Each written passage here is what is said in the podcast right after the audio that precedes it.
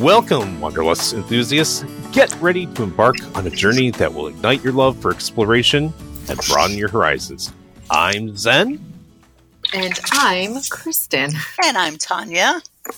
So, today we invite you to join us on an exciting adventure filled with captivating stories, fascinating facts, and a whole lot of travel trivia. Welcome to Meet Us in Paris. And as you know, if you listen to our past podcasts, I'm a huge random world trivia person. That's a category of people, apparently. Uh-huh. Um, so yeah. That we've dedicated our podcast to things like the Anthora Cup, that is a New York staple. And um, Tanya, you were talking about what was that Cuban coffee out of that started out of New York? Um, oh, Bustelo, wasn't it? Yeah, yes. That's what I'm drinking in a few minutes. Okay, nice. Okay, excellent, perfect timing. And then today we're revisiting the topic of um, and exploring every corner of the beautiful planet, one random factoid at a time. So get your AirPods in, your favorite beverage out, and put on your thinking cap. Get ready to explore the globe with us after this short message. They're called goals for a reason. There's something to strive for. They require attention, and they need sweat and hard work to achieve. Do you have a career goal? At U C I Division of Continuing Education, we're here to help. With over sixty certificate programs available, we've helped over a quarter million students reach their goals, and we can help you reach yours too. Start today at c e dot u c i dot e d u. That's c e dot u c i dot e d u. All right, I'm going to start out since I said I'm the random trivia person. Okay, okay. I love that confidence. We never have yeah. confidence at who's starting.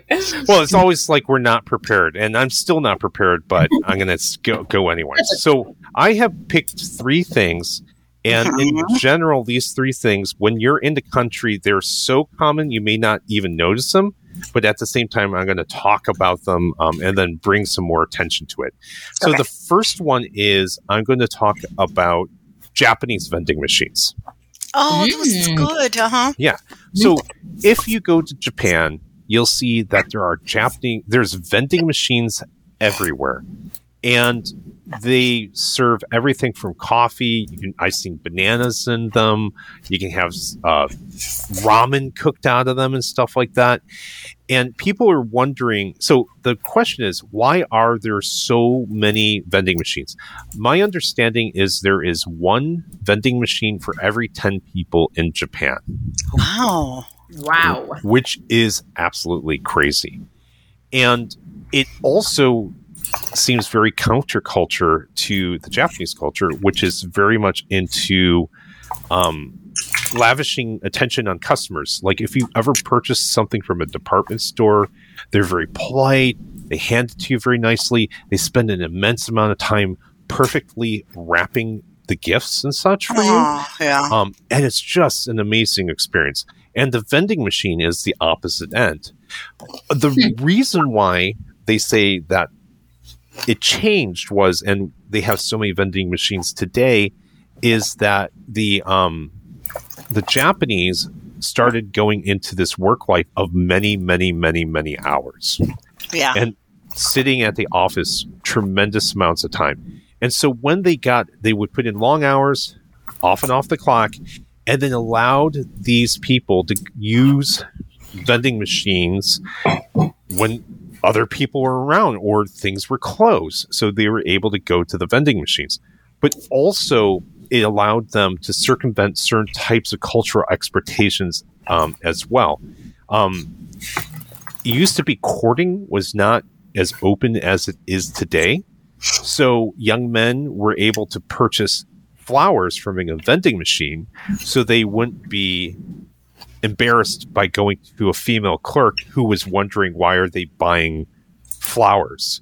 Um, it's kind of like, you know, um, going to the grocery, I mean, going to the um, drugstore when you were young and trying to buy a contraceptive. It's like, oh my God, everyone's staring at me, you know, and this is the equivalent of, hey, this way you don't have to deal with people. So um, that's one of the reasons, but also it's because um, there's, they actually have a low, they have so many people where everyone's working and they don't have enough people to be in the service areas. So this also makes up for the lack of lack of people to work in the service industry to sell these things. So I'm going to leave off. So that's kind of like a short story about these vending machines. That's why you see them everywhere. I'm going to tell you, I'm just going to quickly tell you ten different things you can get. Um, freshly brewed coffee. They'll grind a coffee, make a cup of coffee for you. I mentioned ramen. You can get sushi. You can get orange juice where the oranges come down the machine, squeezes themselves, oh. and then it will be a fresh cup of orange juice. Um, they have umbrellas, an umbrella machine, because when it's raining, you can go buy umbrellas. Um, fresh eggs, um, neckties. Um, you can get fresh fruit. I've actually seen a banana selling machine. um, face masks, which doesn't seem so uncommon compared to everything else. And souvenirs and local products. Um, so, like trinkets and such. So, there you go. Japanese vending machines. Wow. That's cool. Too much? I, I, no, that was good. Okay. No, it makes me want to go just to do that. Oh, it's fun. I just like, my daughter loved going to the vending machines and trying all, all the different drinks. Or like the best one I mentioned before is like sometimes you'll go to a vending machine and you'll see like one side is red with beverages and one side's blue. And the red side is it will serve a hot drink, and the blue side are drinks that are cold. I love that. That's very nice. That's, that, I wish we had those kinds we of things. We need more variety. Yeah. yeah. We get Cheetos and like soda. That's it. Well, I'm a fan of the Flamin' Hot Cheetos, so that's okay. All right. Let's see. Well, I don't know. Should I phrase this as like a a trivia question or just tell you? Ooh, I don't care. I, I don't know. It's ask confused. us. I'm going to okay. ask my trivia dun, question dun, is going to be dun. for um for for Zen, but but you know you can Ooh. answer too. But I was thinking of him, so ask us. All right. There are only two countries in the world that use purple in their national flag. Which countries are they? Oh, that's hard. Which is, it's like Jeopardy. I don't know. Um, oh, yeah. When you answer the you have to answer in a form of a question. Um, I can I give you know. some hints. They are both in the Western Hemisphere. Hmm. Um, they are both south of the United States. Central America? One is in Central America. I don't know. I don't no know. No idea. Okay. Well, I would say the more well-known country is Nicaragua. I almost said that. Of course, I should have. So the flag of Nicaragua features a rainbow in the center that includes a band of purple. And the other country, I'll give you a more specific hint. It is a Caribbean island nation. Any guesses? Caribbean. Um, Belize. Well, it's not an island nation, but I'm oh, sorry. Okay, that's well, okay. I want that's it to okay. be. I'm going to say something, and it will be like so wrong that I'm going to be embarrassed. So well, Mars isn't even anything. An island, so come on. Okay, so I, you, I win. Um, um, Dominica, not oh. the Dominican Republic, but Dominica is a Caribbean island nation. And their flag has a picture of a Cicero parrot, which is a bird with purple feathers. Oh, so those feathers. Two elements make them the only two flags in the world that use the color purple on it. Hmm. Yeah. That is awesome. I thought that was cool. I didn't know. And um, kind of relatedly, I'm sure most people are aware, but did you guys know about why the Olympic rings are the colors that they are? No. No, I don't. They're specific colors because every single flag in the world has at least one of those colors in it. So those colors were chosen to represent the world, as it were. So every flag has at least, I don't even remember, like blue, yellow, black, green, red, yeah, something like that. Um, I don't remember the colors either. We're really good at this. But anyways. Can I can I add to your trivia? Yeah, please. So purple or violet as a color was long associated with um, king's uh, royalty. I don't know if you know right. that. Yes, that and, I knew. Yeah, and and the reason why is that it was made from a dye. The dye was so expensive, right? Right, but the purple dye in particular, because it was made from a some kind of snail, like some kind of Ooh. ocean sail, snail. Ooh. This and so, not know. Yeah, and so that's why it became a royal color. Was the only people who could afford to have enough people to go fish these snails out of the water was royalty. So, and that's why oh. it became a royal color. You know what? I knew that story, but I didn't know it until you told me. Like I remembered. You know, it's, it's funny, right? Because like it's, lots of, it's like you learned in like elementary school yeah, history, like a million but, years ago. But you just made me remember. How did you have it in your head? Because you that's know what? How you... yeah, yeah. I just the only reason why is I used to work in um like uh furnishings and stuff like that. Oh, and, yeah. And so the thing was that we used to always talk about the color violet, and we we were I was I was actually told I'm not allowed to say the word purple. It's violet. It's not purple. Oh, it's and violet. Then, you know, and then um, that that's the story I was told. Well, you know, on the opposite end of this, um, the U S especially is known, I guess, in like, what, the eighteen hundreds for the Little Red Schoolhouse. It was very common that schools were painted red, and they were painted red because it was the cheapest color of paint available. Oh. So there you go. That's why it was like... schools were known for being red. There you go. Lots Amazing. of trivia. It is a lot of stuff. I keep on talking about dyes now. All right. Uh, now that I like think of the question, um, you know, Zen might know it. Do you know which famous nineteen ninety film um, made it like the limelight? The Beverly Wilshire Hotel in L A. What was the movie that brought it to fame? I would have no idea. Beverly Wilshire? You're, you're Mister Movie. Is is that the um steel building one? That's the over by Rodeo Drive. Is it the gl- is it glass and and steel? No. Oh, okay. I'm Wait, thinking is of it Pretty Woman? Yes, very good. Yeah. The Rodeo so, Drive gave it away. Yes, I knew. I figured oh that. Gosh. Yeah, because wow. it, it was um that was the primary setting for the Pretty Woman. Mm-hmm. Um, so all the interiors and all that, th- those were done in a different hotel. Isn't that funny? But that yeah. was the outside, and that's kind of what with the limelight. And um, what I thought was, I found a couple of interesting things that, well, and now it's a Four Seasons Hotel, and it was um, in cons- constructed in nineteen twenty-eight. And um, it's, of course, overlooking the Rodeo Drive, and presidents have stayed there and so forth.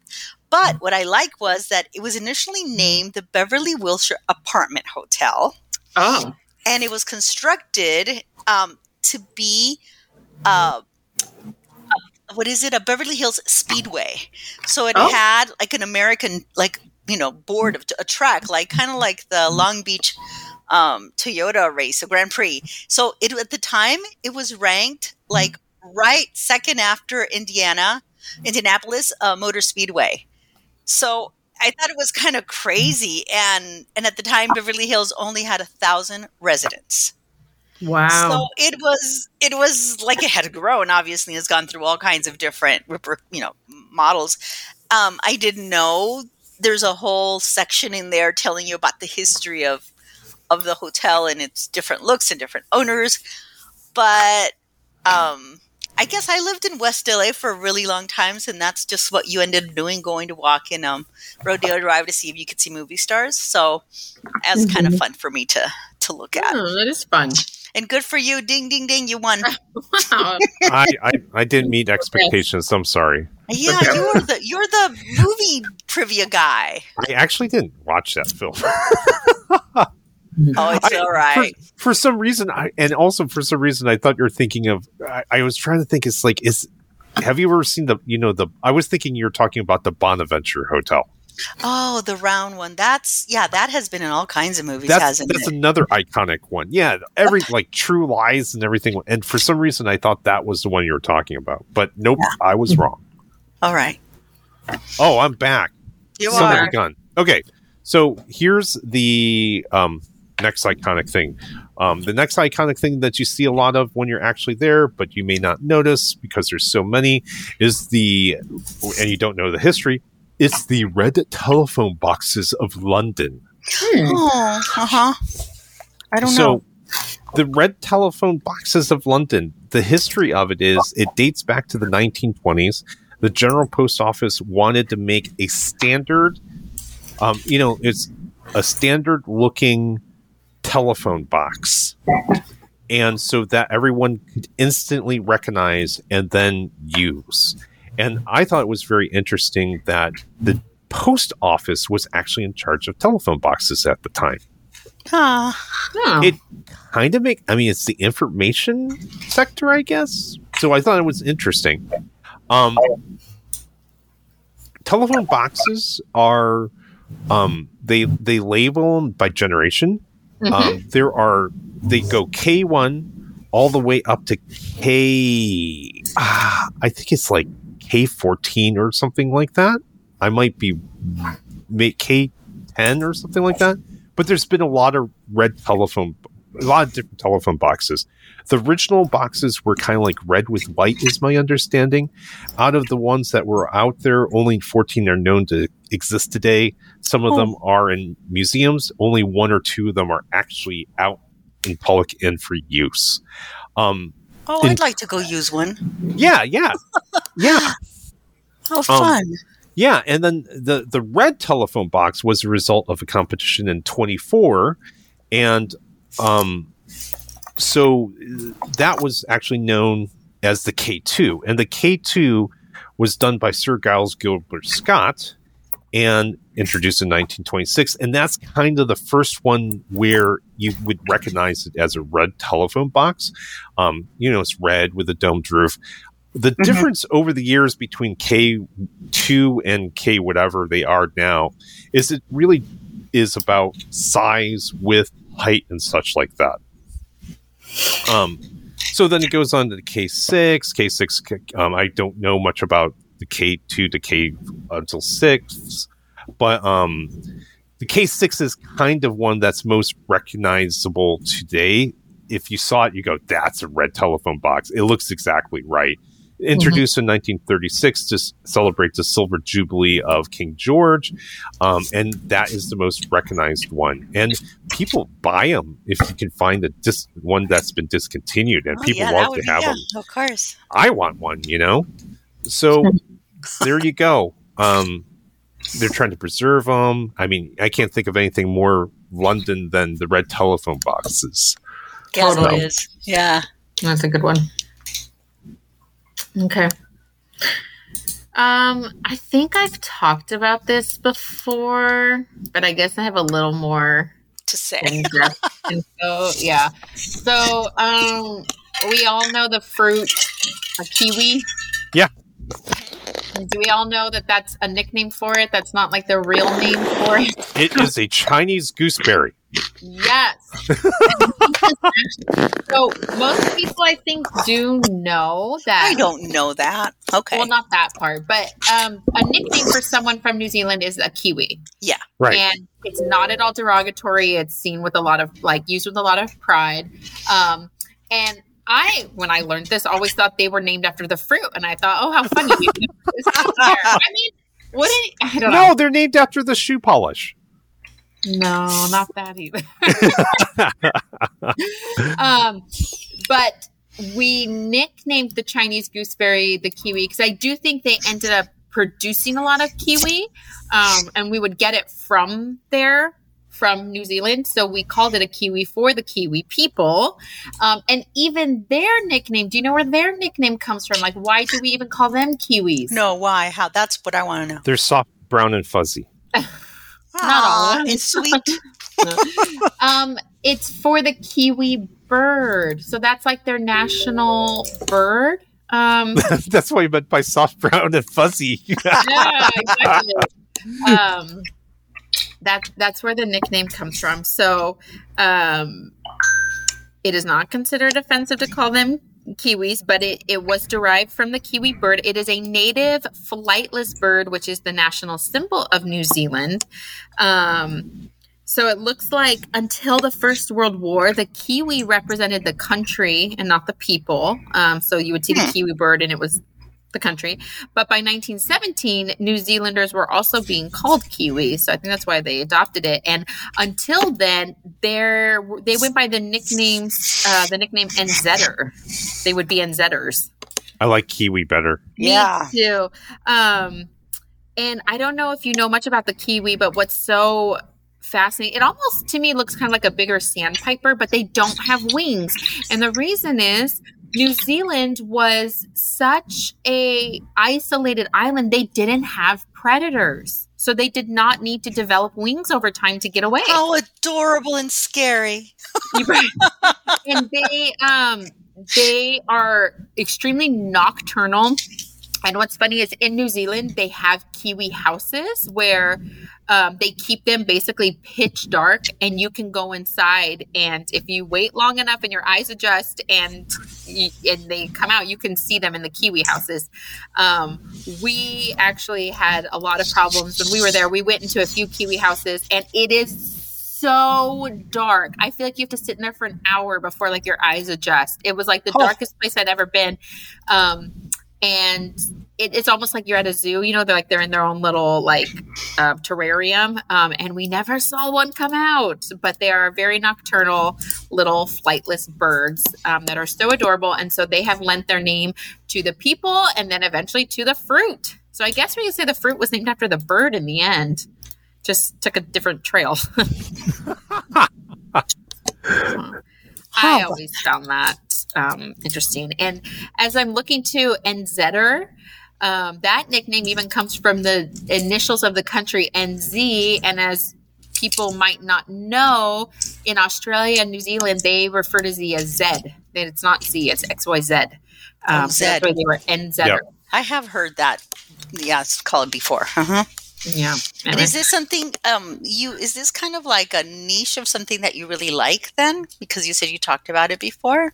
Well, my husband and I honeymooned in New Zealand, and so oh. I've talked about New Zealand a okay. few times, or it comes up here and there. So um okay, so there's a little came out. special place in your heart. Yeah, uh, okay. exactly. So Got it. All right. There's, there's a book called How the Kiwi Lost Its Wings. Well, never had them to begin with, I think. Well, no, no, just like a kid's book kind of thing. I know, but I'm yeah. kidding. But yes. It's a kid's book? Like a fable or something like that, you know, that type of thing. Okay, of course. Now I have it ready for one of these days to look at it. Okay. Yeah, so. All right. So now I have um, kind of the trivia is, maybe you know this, but I didn't, that the Louvre Museum was originally a fortress. Did you know that? Ooh, I, that? The the museum, the Louvre. I can't pronounce it in France. Oh, uh-huh. You got it. Okay. I thought it was a palace at one point, or was it, it a palace it and was, a prison? Yes, it was a um, a royal residence in diff- intermittently, but it was originally built as a fortress. But it's so big that, you know, people live there. Kings. So I didn't know it was a fortress. I kind of imagined it might have been a residence, and then things were kind of added on. Um, but it, it was like in the fourteenth century it began to be built, and it was opened and completed in seventeen ninety-three. So that is a long time. And then one of the kings, King Philip the First, was the one who like, oh no, King Francis the First, sorry. He's the one who really liked art. So he was the collector, and that, and it just served as a repository for his, as his royal residence to put all the artwork there. And that's kind of where it came to be. Wow. So I did not know that. And I thought that was, I went into a rabbit hole over there. I bet. Then I have something separate that, um, that I always like sharing anything with Paris is David Sedaris, which yes, you know who he is. Him. I love him. Mm-hmm. He lived a few, many years in Paris. And um, if there's a book, you know, he has many different um, audios and things. And he's never foot, put a set of foot inside um, the museum the whole time he was there, even though he lived just like a few minutes away. And the reason is because most people think that he should, so he just never did. Oh, God. What a terrible reason. I know. And then he would also, if people really insisted, then he would go in there. I, I I think I looked for it, and I couldn't located this little tiny kind of cafe. And he says we're like like the older Paris looking ladies, like grandmas, would sit there and have coffee and tea. So he would go there and sit with them and watch the people come out of the Louvre. So every time I say I, I hear the the museum, I think of David Sedaris. That so sounds like him. Yeah, right? It was just really cute. Totally not going. Uh-huh. Nice. All right, that's mine. Trivia. All right, well, what do you think, according to the world, you're sorry, the United Nations World Tourism Organization, is the most visited country in the world? France. Zen? United States. What? States? I was going to say United States, but that probably can't be right because. Well, I'll give you a hint. I'll just go with U S, but oh, it's wrong. One of you is right. And it's Tanya! Yay! Okay, you and I are winning. Yeah, I'm... You you are winning by far, Tanya. I, I'm. I still thought that place was an island, so I'm going to remember that forever now. I, should, I should not. I should. Well, I don't know what that was like. I'll whatever. Yeah. Apparently, France is the most visited country according to United Nations World Tourism. I just thought maybe, maybe because it was it's so old, older than I don't know.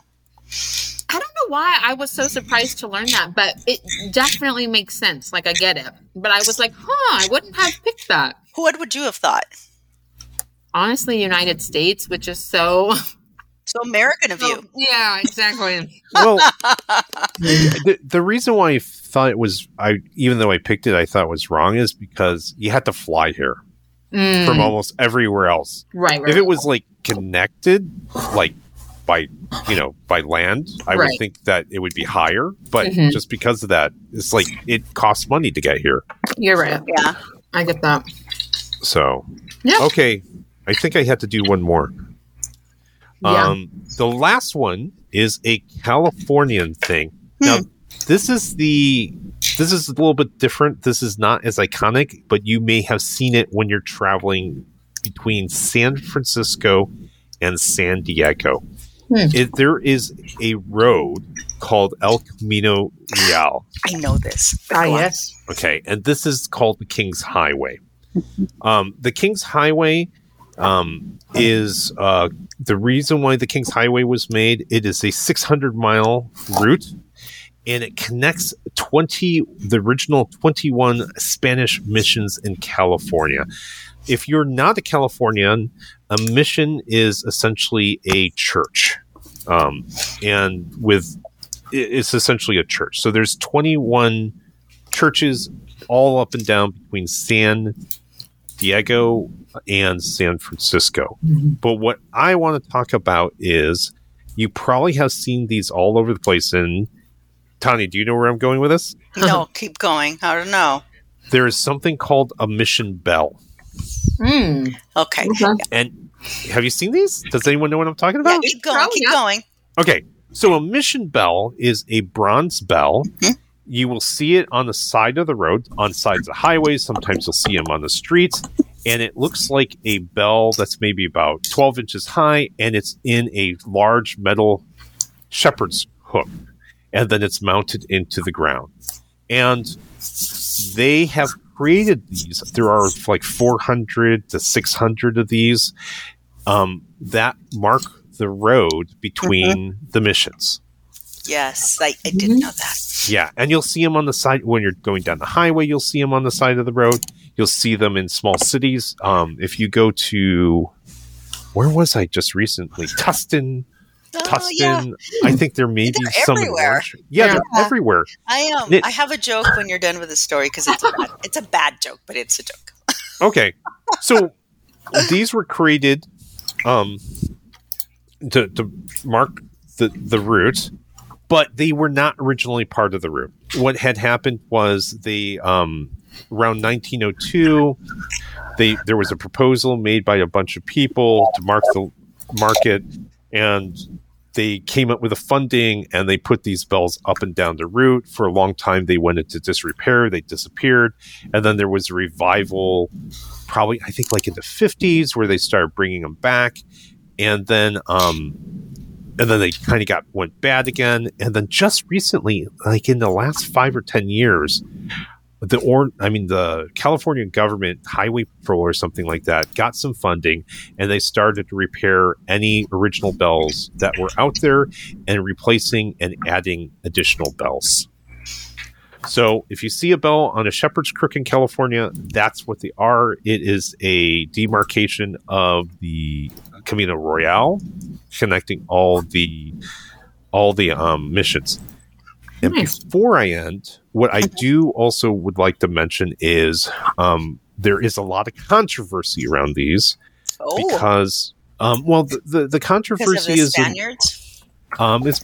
The Spaniards and Native Americans. Americans, of course, yeah. Yes, because um, the Na- Native Americans in California believe that it's a symbol of suppression. And um, there's also a lot of people who believe these should all be taken down because it's a symbol of um, repression, I should say. I can say. understand that. Yeah, I can understand that as well. So I, I think I, even though they're iconic, I kind of think that when you're looking at these, you should be aware, do your yes. own research, and, and learn about it. Yes. Yeah, exactly. Mm-hmm. Oh, now my joke is going to be terrible because oh no, oh, no. because when I, when when my my I love history and stuff, so I knew all about these, and I remember being with my brother. He's like nine years younger than me, so I'm the big sister telling him the story about the bells and Camino Real and all that. Yeah. And I said, so can you imagine, you know, you know, putting all these. all these bells throughout on horseback? And he looked at me and, well, obviously they didn't because, um, you know, they, it wasn't on horseback. They were all riding, and it was later that, that we all put that. Anyway, it was a dad joke, oh. but it was very funny. And my brother just looked at me like, can you imagine them carrying around all those bells and putting them around the road? Anyway, I'm sorry. Every time I hear the, that I always think of my I joke that it. isn't funny. Okay. No. Thank you, Zen. Thank you for the laughter. I get it. I get okay. it. I had to explain it, which isn't mm. funny. All right. No problem. All right. Well, on that note. That's funny. Thank you guys uh, for tuning into our random trivia episode. We hope that you had as much fun as we did. What yeah. do you think? Contact us on our social media channels where you can find photos of our adventures from around the world, interesting articles, and more. And we did have a lot of fun. I love it. Um, so, and if you're newer to our podcast, be sure to listen to the podcast where we la- where we talk about New York coffee curiosities. That that was mentioned at the beginning of the podcast by Zen. Um, there we talk about the New York coffee cups and a coffee that originated from the city, which was Bustelo we talked about. Ah, so, yes. yeah. Meet Us in Paris is the University of California, Irvine, Division of Continuing Education Production. If you need a career boost, looking to increase your workplace knowledge, or looking for a new job, check them out at c e dot u c i dot e d u for their professional courses. And thank you again for tuning in. Bye. Bye. Bye.